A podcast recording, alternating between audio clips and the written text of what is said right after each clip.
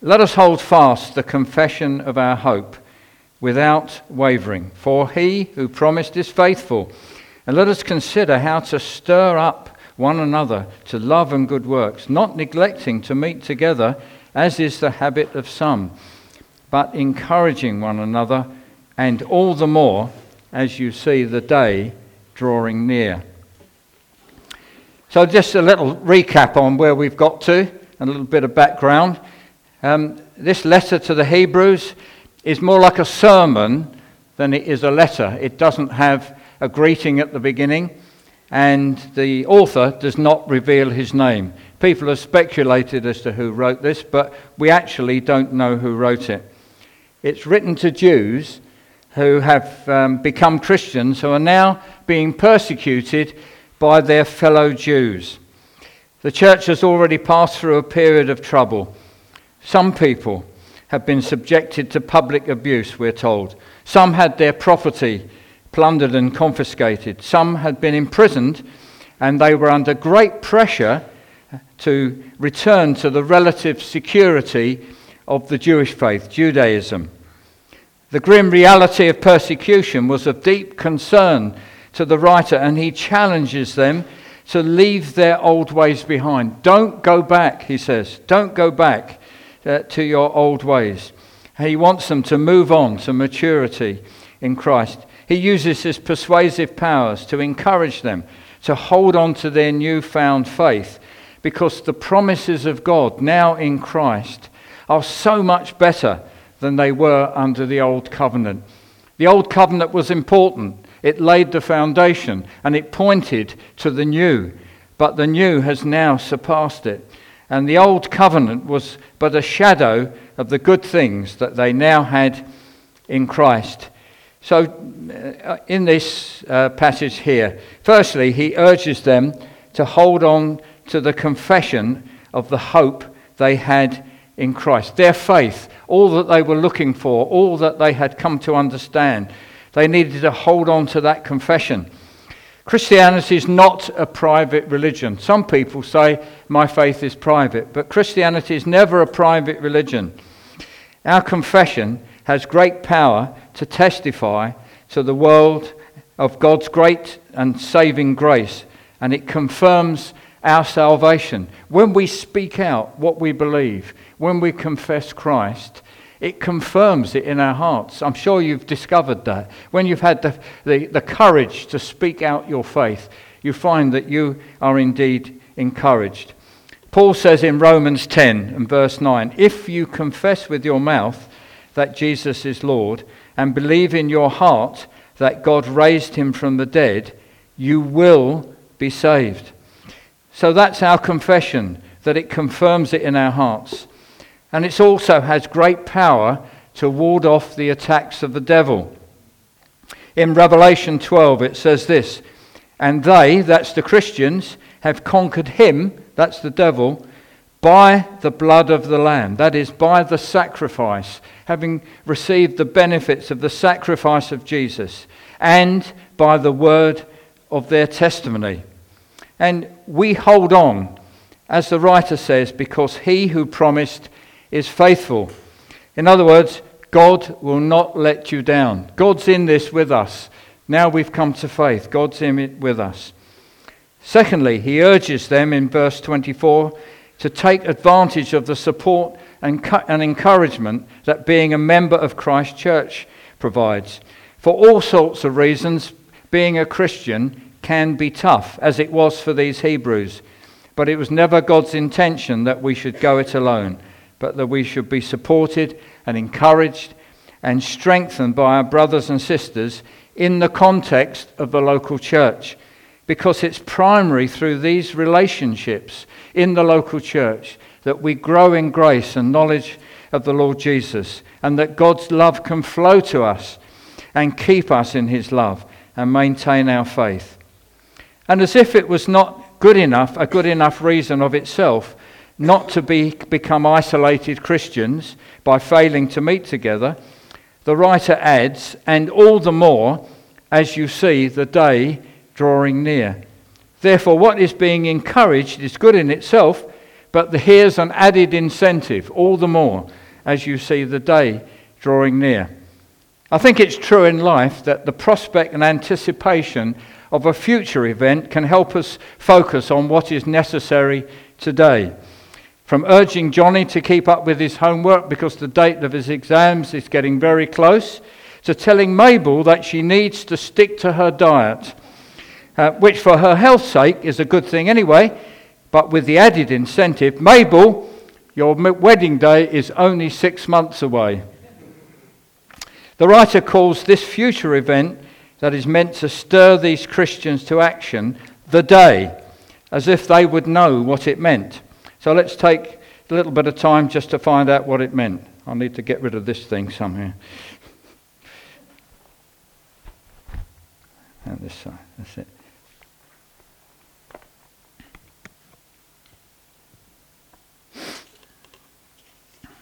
Okay then, he is addressing ethnic Jews, and who would have had for generations as part of their consciousness a future day.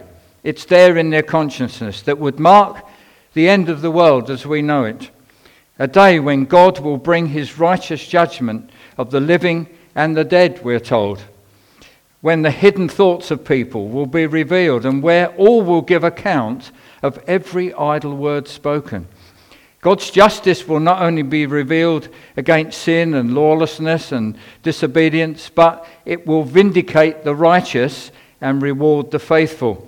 The concept of a day of judgment was introduced by the Old Testament prophets, namely Joel, Isaiah, Amos, Malachi, but was repeatedly taken up by Jesus and the apostles. It went under different names. For example, the great and awesome day of the Lord, the day of vengeance of our God, the day of the Lord, the day of God's wrath. And then with the coming of Jesus, at the end of the age, and the day of judgment is marked by his second coming. Jesus has come once, come as a baby, lived among us, but now he's coming again in power and glory. And the day now becomes the day of our Lord Jesus Christ, and we find that Jesus is the judge. Jesus is the judge on that day of judgment. Now, when we look at Old Testament prophecies, it's important to appreciate that in many cases the events that are described together, in fact, are many years apart, even thousands of years apart. For example, in some prophecies we have the first and second comings of Christ spoken of together, which we now know are at least 2,000 years apart. It's a bit like viewing distant hills. Do you see photographs or paintings of hills that in the distance, maybe shrouded in mist? And all those hills look pretty close together from our vantage point, but when we get near, when we actually get to them, we find that they're perhaps many miles apart. And it may look as if they're close, but that is the case. So let's just look at for a moment at the prophecy of Joel, Joel 2:28. And you'll be familiar with this prophecy particularly because Peter quoted it on the day of Pentecost. And it shall come to pass that afterwards that I will pour out my spirit on all flesh. Your sons and your daughters shall prophesy. Your old men shall dream dreams, and your young men shall see visions. Even on the male and female servants in those days, I will pour out my spirit, and I will show wonders in the heavens and on the earth, blood and fire and columns of smoke. The sun shall be turned to darkness and the moon to blood before the great and awesome day of the Lord comes. And it shall come to pass that everyone who calls on the name of the Lord shall be saved. So the early part of this prophecy, it relates to the first coming of Jesus and the outpouring of the Holy Spirit that was witnessed on the day of Pentecost, when 40 days after Jesus had been raised from the dead, 120 waiting disciples were filled with the Holy Spirit, and all sorts of things happened, just as this prophecy foretold. Peter explains that this is in fulfillment of the prophecy of Joel. Yet the second part, in its final fulfillment, awaits the second coming of God's final intervention at the end of the age to complete his redemptive work, and the universe as we know it will be shaken, and God will usher in a new age of the new heavens and the new earth where righteousness dwells. And we are now in the in-between. We're in the in-between in this particular prophecy, between the first half and the second half, between the first coming of Jesus and the second coming of Jesus. And even though God's righteous judgment at the end of the age will be awesome and terrifying, we are still in the age of God's favour and grace. God is still offering out his grace. We sang in the song, God's proffered hand. God is offering his grace to us because it says, everyone who calls on the name of the Lord shall be saved. That is, saved from judgment and saved from God's wrath. The gospel is being preached throughout the world, and God's grace is now freely available to all who call on his name. Let's now turn to Jesus and the apostles. It's important to recognize that this is an expression of God's grace and kindness, that he warns us to flee from the wrath to come. That's God's kindness that he does that, and to turn to him and be saved. So first of all, then, we've got warnings. God sent his Son into the world, graciously sent his Son into the world, and who came to live among us, that he suffered and died so that our sins could be forgiven. And this is the gospel, this is the good news, and it's the good news of God's loving kindness towards us. But there is a consequence of rejecting this message. There is always a consequence. And as an example, in Matthew 10 and verse 14, we have Jesus having shown his disciples, having taught them how to do the stuff.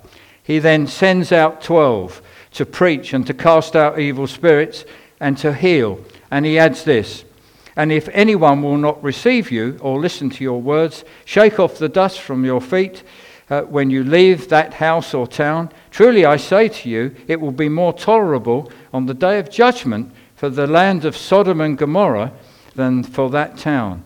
Now you can read about Sodom and Gomorrah in Genesis chapter 19. Probably most of you are aware of this. It was the time of Abraham and his nephew Lot, and God's judgment fell on these two wicked cities. And thereafter, their names became a byword for extreme wickedness. You can read about Sodom and Gomorrah. It's quoted; they are quoted various times in the scriptures, but it's always as an illustration of extreme wickedness. Then Paul says to the church at Rome, he says, "Do you suppose, O man, that you will escape the judgment of God? Or do you presume on the riches of his kindness and forbearance and patience, not knowing that God's kindness is meant to lead to repentance?" There it is again. We're in an age where God's kindness is extended to us, which should lead us to repentance. But because of your hard, impenitent heart, you are storing up wrath for yourself on the day of wrath, when God's righteous judgment will be revealed. That's Romans 2, verses 3 and 5. Now, this word wrath is a bit uncomfortable, isn't it? When we think about wrath, is that how we think about God? A God of wrath? But we must understand it's not a fit of temper or rage. It is God's righteous response to the sin and rebellion of man that spoils and pollutes our world. I mean, I don't know about you, but we're seeing so much stuff that's evil and dreadful that we see on the news and television. We see the depths that man goes in sinfulness. And I think we all want to cry out, God, there must be justice for these people that are suffering. There must be justice in the world. Well, God will bring his justice. He will bring his righteous judgments at the end of the age. And to confirm that Jesus will be the judge, Paul, when he was preaching in Athens on Mars Hill, You remember he observed that there were many temples and idols and altars, and he found one that was to the unknown God. And he talks to the people and says, I want to reveal this God to you. And then he says, the times of ignorance God overlooked, but now he commands all people everywhere to repent. That means stop going in the direction you're going, away from God. Turn round and come back to God. Because he has fixed a day when he will judge the world in righteousness by a man whom he has appointed, that's Jesus, and of this he has given assurance to all by raising him from the dead. That's Acts 17 verse 30. And then John the Baptist said this, the Father loves the Son and has given all things into his hand. Whoever believes in the Son has eternal life. That's the present tense. He has eternal life. Whoever does not obey the Son shall not see life, but the wrath of God remains on him. It's serious business, folks, isn't it? Really serious business. And that's John 3:35. Whilst this will be a terrible day of judgment for an unrepentant world, it's just the opposite for believers. We need to know that it's just the opposite for believers. It will be a day when our redemption is complete. Jesus will raise us up and unite us with himself. The next point is rescue and hope. Paul says this to the church at Thessalonica. We wait for the Son of God from heaven, who God raised from the dead. Jesus, who delivers us or rescues us from the wrath to come. There is rescue. Even though there is a terrible judgment to come, there is rescue available. This is Jesus speaking. He says, for as the Father raises the dead and gives them life, so also the Son gives life to whom he will. The Father judges no one, but has given all the judgment to the Son. There again, Jesus is the judge. That all may honour the Son, just as they honour the Father. Whoever does not honour the Son does not honour the Father who sent him. Truly, truly, I say to you, whoever hears my word and believes him who sent me has eternal life. He does not come into judgment, but has passed from death to life. That's John 5:21. And then, for this is the will of my Father, that everyone who looks on the Son and believes in him should have eternal life, and I will raise him up on the last day. John 6:40. Well, if we've truly put our trust in Jesus Christ, we need not fear the judgment.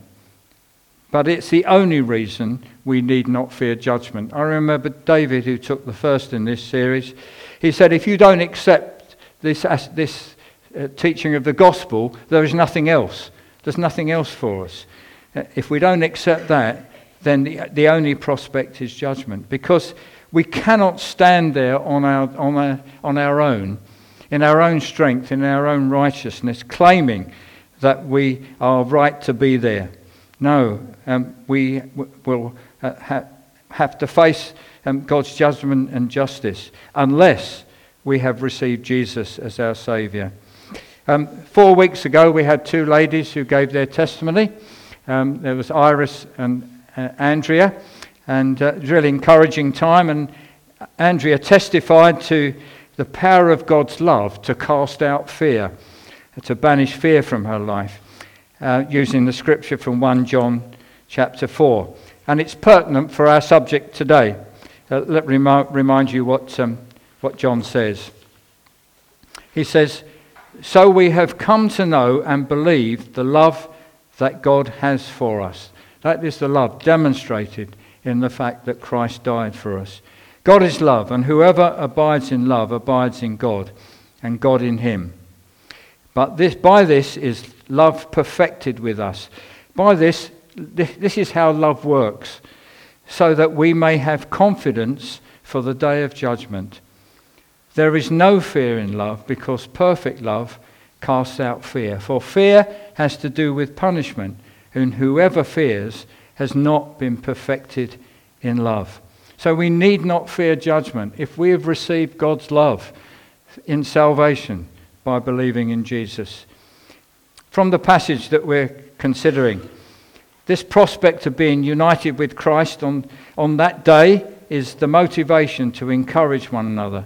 Paul says something similar in 1 Thessalonians chapter 5. He says, "For God has not destined us for wrath, but to obtain salvation through our Lord Jesus Christ, who died for us, so that whether we are awake or asleep, we might live with him. Therefore, encourage one another and build one another up, just as you are doing." So we need to encourage one another in the faith, reminding one another of the hope that we have in Jesus. The next point is, it will come suddenly. I don't know, it doesn't seem to have heard any much about it recently, but over the years, how about you, I've heard of these various religious sects that have duped their people into thinking that they know when the end of the world will come. They've even quoted the date. And even more tragically, some have even entered into suicide pacts because this is the day that the world will end. But the Bible is clear, we will not know the day or the hour. It will come as a thief in the night, but also we are not to be surprised. We are not to, as it were, be caught napping. A number of Jesus' parables refer to this, about the master returning to see how the servants are doing and so on. And of course we have the famous parable of the 10 virgins that were waiting for the marriage. They were attendants at a marriage. 5 of them were wise, 5 were foolish. 5 had their oil and their lamps trimmed. The others didn't have any spare oil, and of course they missed the great event. And it was all about being prepared. We are called to be children of the day, living in the hope of our salvation. Now, when you think about the day of the Lord, the end of the world, Jesus returning, how do you view it? What's in your mind when you think about it? Do you look in the future and see a speck in the future and think, well, it's somewhere up there? Well, somebody has, I think, given a better understanding of this. You know, when Jesus rose from the dead and returned to the Father, he returned to the realm that we call heaven. And heaven, in a sense, is all round us. And it's just as if Jesus is by our side, and at any moment he can break into our consciousness, into this world. It's not about looking at a speck in the distance. It's about the fact that this can happen at any time. Here's what Peter says about this. "But do not overlook this one fact, beloved, that with the Lord 1 day is 1,000 years, and 1,000 years as 1 day. The Lord is not slow to fulfill his promise, as some count slowness, but is patient towards you, not wishing that any should perish, but that all should reach repentance. But the day of the Lord will come as a thief, and then the heavens will pass away with a roar, and the heavenly bodies will be burned up and dissolved, and the earth and the works that are done on it will be exposed.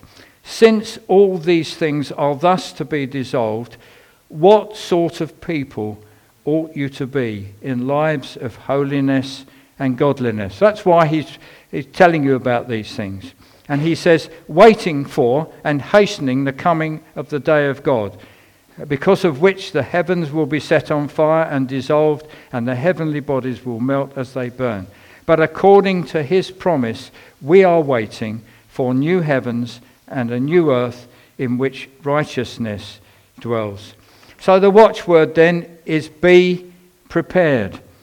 And some things that we need to consider. Firstly, and most importantly, we have to ask the question, do you know that you have passed from death to life? Do you know that you have God's free gift of eternal life? Do you know that Jesus is your Saviour? Do you know that you do not need to fear judgment? Now, we can be sure because it doesn't rely on us. It is what Jesus has done and our trust in what Jesus has done that secures these things for us. We have to turn the trust in ourselves away from ourselves and place it on Jesus and say, I trust him. I trust that you can see me through. I trust that you can rescue me from God's wrath. Secondly, if we know that our life is now secure, Paul used the phrase in Colossians that your life is hidden with Christ in God, then we have no need to fear judgment. So are we living in the light of this? If we're confident about these things, what's our life like? Are we living in the light of it? Because Peter said in that passage that I just read, what sort of people ought you to be in lives of holiness and godliness? It matters how we live as individuals before God. Someone has said, what we are in secret is what we are. That's what we are before God. And we just need to watch our lives, what we allow into our lives, how much we resist or otherwise the standards of the world. I don't know about you, but I am totally aware that the world is trying all the time to squeeze me into its mould. And you have to resist those things. It should be our aim in all we do, and in word, thought and deed, to please the one who loved us and gave himself for us, even our Lord Jesus. So it matters, and it matters how we live our lives together in love, acceptance and forgiveness and holiness. Paul says this to Timothy, who was a young leader, although I think it applies to all of us. He says, do not rebuke an older man, but encourage him as you would a father. Younger men as brothers, older women as mothers, younger women as sisters in all purity. So it's important how we live. And how we live together in the local church can be a demonstration of the kingdom of God and a testimony to the world. Our corporate life should commend God to people and commend the gospel to people. We ought to, when we preach the gospel and they say, well, how does this work? We ought to say, come and see. Come among us. This is how the gospel works. This is what it is all about. It's about transforming lives. Now, of course, we're not perfect. And it's important that people see that we do make mistakes, but we can be forgiven and know God's forgiveness as well as other people's forgiveness. We are meant to be the aroma of Christ. Thirdly, our consciousness that the day of judgment is nearer than when we first believe should motivate us to mission. This is what Peter says, what we just read. He says, waiting for and hastening the coming of the day of God. So the way we live our lives, what we do, can hasten the coming of the day of God. How can that be? Well, one way, of course, is by making mission a priority. Jesus said, and this gospel of the kingdom will be proclaimed throughout the world as a testimony to all nations, and then the end will come. Now, I read from that is that the more we preach the gospel, the more we take the gospel around the world, the quicker it will be, or the sooner it will be, for Jesus to return. We're called to seek first the kingdom of God and his righteousness, but sadly it's so easy to become entangled with the world, so that God and his kingdom only get the dog ends of our time and our resources. So mission is not just about engaging in evangelism, but it is, we have to tell people the good news. But it's also about loving and serving the people of our community, showing them God's love in practical ways and thereby opening their hearts to the gospel. If you think back to last week, remember Steve talked about being provoked to step out of our comfort zones. I don't think we like that, do we? We like our comfort zones. I'm only too aware that it's possible to be a loyal church member and find a comfortable level where there's not much challenge to our discipleship. It's so easy. Where little, if anything, could be seen as a sacrifice. This, of course, is in contrast to the Hebrews about whom this letter is written. They were facing many sacrifices just in order to be loyal to Jesus.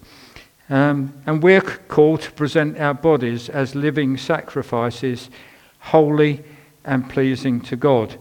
And for us, it's more about choice and priorities, which I think in some ways can be harder than if persecution, if you like, is imposed on us. We have to react to that, but we have to make it through choice and priorities. We have to choose to invest in the kingdom of God with our time and talents and finance. But we're already on this journey. We have some good news. Do you remember that 4 years ago when we wanted to employ one of our leaders full time, it was a genuine challenge for a small church with many retired people. But you responded magnificently to the vision of what would be achieved in advancing the kingdom if we went ahead with this, so that Beacon Church could be more of a beacon in the community. And that milestone is behind us. So I'm sure many of you know what it is to realign your priorities and possibly make some sacrifice. So what's next then, just as I draw to a close? Well, most of you know that we've been feeling for some time now that as we've grown that we need a new venue for Sundays, not just a bigger venue, but one that better serves our children and young people with better facilities. You know, hiring a bigger school is not open to us at the moment. That's not available to us. So we have to be open to other possibilities. Being part of a church family, as you know, we're part of Relational Mission, which is part of a bigger church family, New Frontiers. We do from time to time get to see and hear how other churches have secured really outstanding premises for them to meet and better facilities for their communities, and to find out what that was all about and to talk to them.